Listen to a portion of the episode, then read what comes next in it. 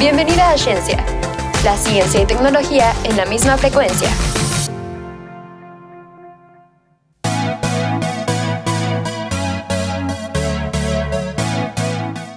Bienvenidos, bienvenidas y bienvenidos a este programa de podcast de Ciencia, todo sobre ciencia y tecnología en la misma frecuencia.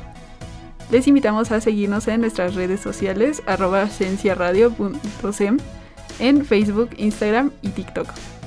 El día de hoy nos acompañan Karen, Valeria Solita, yo, Valeria Romero, y en cabina nos acompaña Diana, como siempre.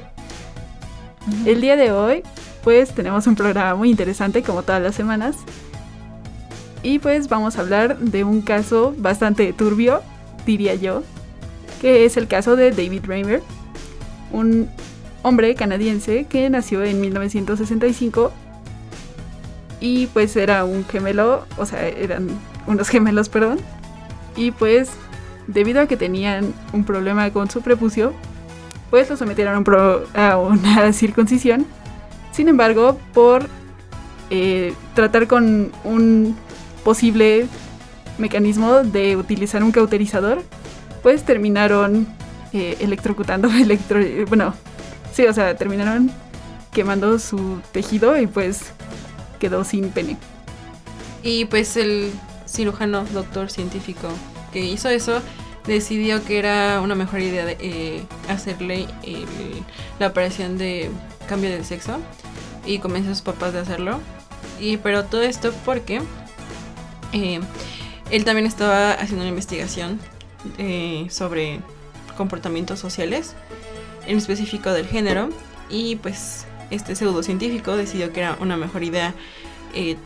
Pues sí, sí, sí fue tortura lo que le hizo, porque no solamente le cambió el sexo a, en contra de su voluntad y en contra de lo que pues bueno, no es su naturaleza porque les podemos discutir eso después de que el género no sé, no solo es por naturaleza o por cómo los crían, pero pero pues estuvo muy turbio, como dijo Val, lo que hizo el científico y todo para favorecer a su investigación. Eso no se hace. Sí, bueno, para que no nos olvidemos, el nombre de este doctor o psicólogo era John Money y bueno, de esta persona afectada fue David Reimer y también su hermano. En este caso, como él estaba haciendo una investigación, pues los hizo que la pasaran un poco mal, no solo porque hizo casi obligatoria como el cambio de sexo de David Reimer, sino también porque experimentaba de manera no adecuada con los dos hermanos. En algunas veces los hacía simular posiciones sexuales, otra hacía que se tocaran como los órganos, este, sus órganos sexuales, bueno, genitales a cada uno para ver cómo, cómo se sentían y pues esto generó como mucho trauma para los dos hermanos, ¿no? Este, este David este, menciona a lo largo como de su vida que durante su adolescencia eh, presentó como mucha disforia sexual porque era justo eso donde él no se sentía como mujer y nunca quiso serlo y nunca, o sea, aunque él se veía, no, no le habían dicho la verdad como mientras estaba creciendo. Y pues mientras él crecía siempre se sintió como muy mal en su cuerpo y pues por, también por todas las prácticas inadecuadas que les hizo hacer este doctor, ambos hermanos presentaban traumas psicológicos y comportamientos como extraños por todo lo que habían vivido. Eh, o sea, el trama no solo fue tanto para él como que le hicieron el cambio de sexo, sino también para su hermano gemelo. Y pues como comentaba, o sea, lo peor de todo fue que nunca le dijeron como todo lo que le había pasado de chico ni nada y pues solo lo ponían a hacer experimentos y así y pues esto afectó mucho su crecimiento. Y pues lo más triste de todo es que como decía, como decían que pues, o sea, fue por interés del pseudopsicólogo de a fuerzas querer que, bueno, si ya no tiene pene, pues que sea niña, ¿no? O sea, siendo perfectamente que podía seguir, pues como había nacido. Y pues también creo que es importante, pues, detener este tipo de experimentos, porque hoy en día se sigue como persiguiendo esta idea de que, bueno, si algo pasó, si le pasó a tus genitales cuando estabas en época de, pues, de bebé o de infante, pues es mejor que sigas a lo que ya no tienes, ¿no? Sí, también mencionar que pues las prácticas que hizo pues sí son clasificadas como pseudociencia, porque pues también esos otros... Bueno, creo que la ciencia funciona como que esté aprobada por sus demás compañeros científicos y había muchos que estaban en contra de lo que él estaba haciendo. Y pues claramente, ¿cómo no va a estar en contra? Porque pues todos sus controles y, y, y pues pruebas de que David Dreamer sí había como aceptado su cambio de sexo desde pequeño porque así lo socializaron, este, eran misóginas y entraban dentro de los roles de género. En, o sea, en su artículo que creo publicó en, en los archivos de pediatría y adolescencia, eh, medicina de pediatría y adolescencia, este, decía que David había aceptado mejor su papel como Brenda porque le gustaba pasar más tiempo con su mamá y le gustaba cocinar. Entonces, y así varios comentarios medio fuera de lugar y que no siguen un orden científico o, pues sí, como la manera de producir ciencia. Y pues la verdad, andando un poquito más en este tema, creo que no solo David es como el primero que pasa por esto, y no precisamente como el cambio de sexo que se le fue obligado, sino también muchas personas, y mujeres y hombres, pues siempre son este, víctimas de malas prácticas médicas. También había leído un poco hace mucho tiempo sobre The Wife Stitch o algo así era que a las mujeres después de parir este, las cosen sin su autorización, todo esto. Y pues sí, es algo muy común que ocurren las malas prácticas y pues nadie hace nada, ¿no? Y pues también está todavía más turbio porque no solo pues hizo esta práctica inadecuada, ¿no? Que estuvo súper mal, también experimentó con la vida de dos jóvenes que ni siquiera tenían nada que ver. Y pues este, ahondando un poquito más en este caso, creo que este chico David se suicidó a la edad como de treinta y tantos y también su hermano también murió como creo que por drogas, entonces también pues todo lo que les hizo pasar estuvo súper mal. Y pues también es algo que podemos... Este doctor intentaba como comprobar que nosotros creemos en nuestro género o aceptamos según fuimos adoctrinados, ¿no? Entonces, si tú toda tu vida eres como educado para ser hombre, quieres, o sea, estás consciente y estás de acuerdo en ser hombre toda tu vida, ¿no? Y pues él intentó como romper esto en el estudio, pero de la forma peor posible. Y pues no, estuvo muy turbio. sí, y bueno, también creo que es importante mencionar que si le hacen esto a las infancias, pues obviamente son personas chiquitas que están aprendiendo a cómo manejar sus emociones y que están aprendiendo de la vida. Entonces, eh, creo que David Kramer se suicidó porque, bueno, o sea, no, no, o sea, no le podemos preguntar ahorita, ¿verdad? Pero había perdido su trabajo, había una gran inversión había como fallado para él. También su, como mencionó Val, su hermano se había, bueno, había muerto. Y también su, o sea, perdió su matrimonio. Y aunque como la edad de los 14 se enteró de que pues obviamente no era Brenda sino que era David y que todo, toda su eh, dismorfia corporal y todo eso estaba tenía una razón de ser, eh, decidió como empezar a vivir como hombre y pues se quitó los pechos, eh, también se quitó, bueno, se cambió el nombre y tuvo una cirugía para crearse, bueno, para que le pusieran un pene. Y pues sí se casó, pero pues lamentablemente, chance, es una hipótesis de que pues no pudo, no supo cómo eh, controlar sus emociones y cómo, pues si no lo aprendió en su infancia, pues igual y por eso no pudo eh, tomar las mejores decisiones en, cuando era adulto. Además, pues durante muchos años se creyeron estos comentarios que decías como de, ay, le gustaba más limpiar, pero resulta que 20 años después, eh, otro científico llamado Milton Diamond, creo, pues ya sacó un artículo diciendo que pues esto era falso, ¿no? O sea, ya consiguiendo más información, entrevistando pues a David, pues descubrió que en realidad pues les gustaban los mismos juguetes a los dos. O sea, y que todo eso que había dicho pues no era cierto, ¿saben? Y que incluso cuando le ponían vestidos pues se los quería quitar y todo esto. Entonces pues ni siquiera le gustaba, ¿saben? Entonces pues esto también forma parte como de todo el abuso que sufrió porque además de que pues lo sometían a experimentos bien raros pues lo forzaban a decir que pues sí aceptaba ser mujer y así. Sí, y muy triste también que utilicen este tipo de casos como para decir, eh, pues que con el sexo con el que naces es con el que te tienes que quedar toda la vida. Bueno, no sexo, bueno, género con el que te identificas y con el que naces. Em, porque pues obviamente las, ¿cómo se dice? Eh, bueno, lo lamentable de este tipo de casos es que se utilizan como por los conservadores o bueno, por cualquier tipo de eh, pues alianza política para que para argumentar sus puntos de vista y pues se pierda el punto de que pues David Dreamer fue violentado y que fue sometido a una vida, a una infancia muy, muy traumática y que pues precisamente el género no solamente recae en, o sea, con lo que naces o con lo que eres criado, sino que es una cosa muy compleja que no puede ser discutido por una sola como faceta del estudio humano. Sí, también creo que algo que deberíamos como de discutir mucho sería como la ética en la ciencia, o sea, hasta qué válido justamente como en este caso es arruinarle la vida en este caso a dos chavos por comprobar algo que al final pues ni siquiera fue como él lo pensaba y también así en muchos estudios pues es lo que pasa. Sí, pues creo que más que sus hipótesis todas raras del género y todo esto, creo que lo que nos enseña este tipo de casos pues es como de pues obviamente si abusas y maltratas a un niño pues va a crecer con muchos problemas en su vida, ¿no? Es importante cuidar a las infancias. Pero nos vemos regresando para pasar a nuestro siguiente bloque.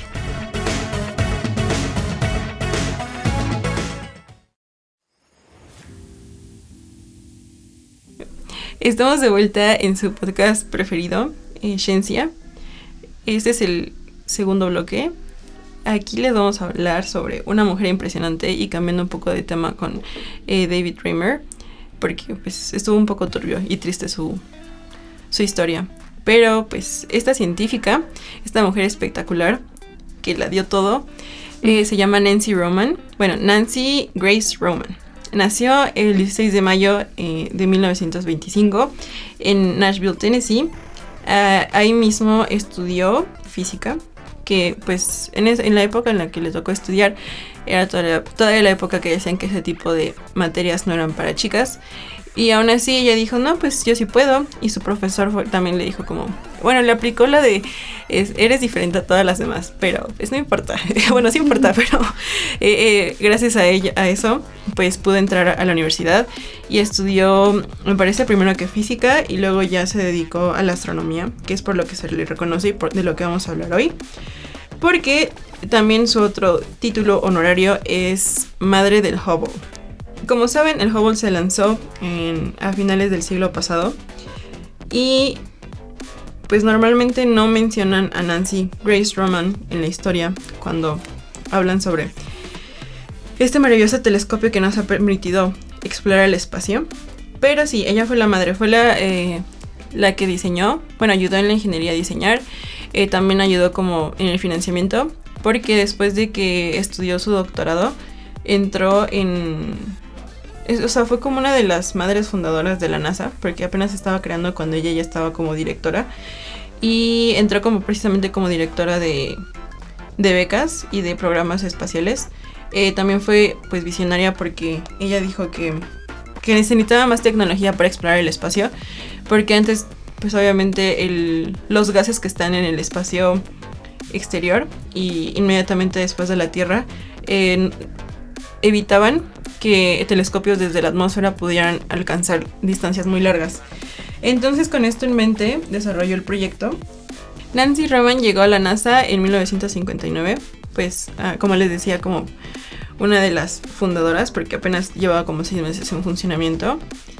Y pues asumió la responsabilidad que les comentaba.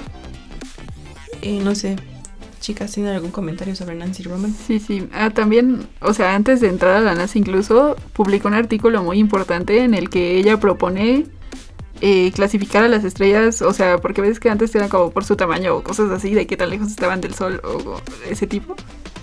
Eh, pues ella lo que propuso fue que las... Eh, o sea, ella empezó a estudiar todas las estrellas que se podían ver así, o sea, a simple vista pero también las empezó a estudiar como pues estas que están como cerca de la Tierra y propuso que se podían clasificar ya sea por su contenido químico o por su movimiento a través de la galaxia. Y este artículo incluso fue escogido como uno de los 100 más importantes papeles en los últimos 100 años de astrofísica.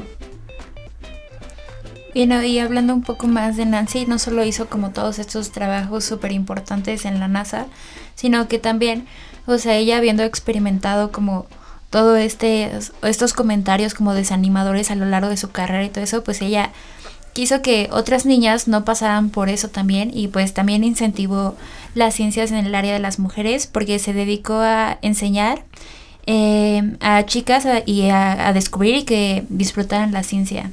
Entonces dio clases en las escuelas primarias de Washington y pues eh, todo con mente de seguir motivando a las niñas para participar e involucrarse en la ciencia.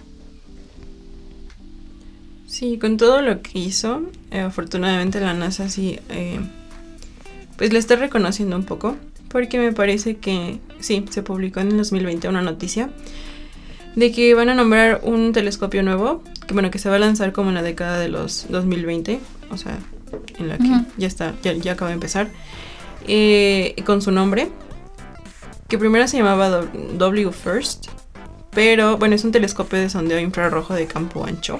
¿Qué significa esto? Ahorita les digo. Significa que se pueden ver exoplanetas con este telescopio. También... Mm, sí, aquí es exoplanetas, energía oscura y astrofísica infrarroja. Que es como lo último de la astrofísica. Y el telescopio pues tiene un espejo primario que mide 2.4 metros. Eh, es bastante innovador y ambicioso lo que están haciendo. Pero pues qué bueno que ya están, o sea, que ya escojan nombres de mujeres para bautizar a los telescopios y para reconocerles todo su trabajo. Ella me parece que falleció en el 2018, lamentablemente. Pero pues su legado continúa con todas las chicas que apoyó y pues todos los proyectos que fundó en la NASA. Aparte falleció ya a una edad avanzada, ¿no? Sí, o sea, hasta los 95.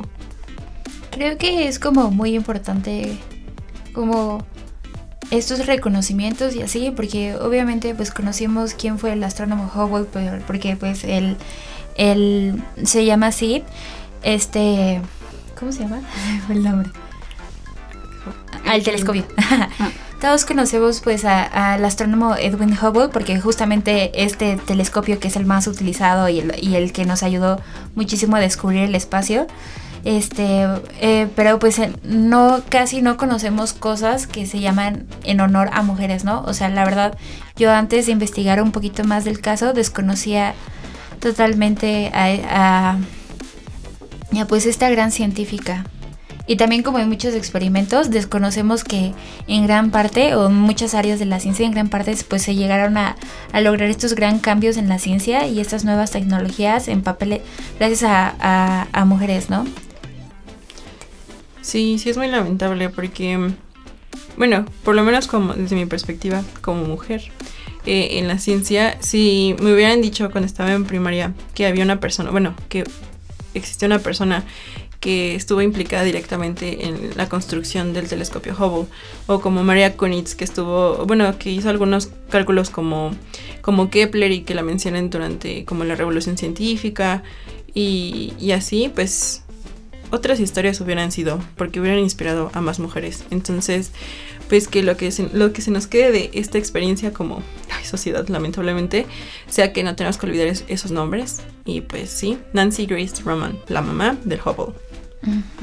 Sí, incluso después de retirar, o sea, se retiró un poco temprano, o sea, para estándares de ahora de su trabajo en la NASA, y, pero siguió como de consultora muchos años, siguió dando pláticas, eh, pues como en favor de que las mujeres sigan en la ciencia y todo esto. Y también, o sea, incluso se puso a enseñar como eh, secundaria y prepa, como en los estados menos privilegiados y así.